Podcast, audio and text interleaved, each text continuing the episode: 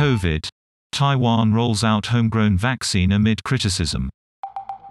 Taiwan's president was vaccinated with the country's first domestically developed jab named Medigen.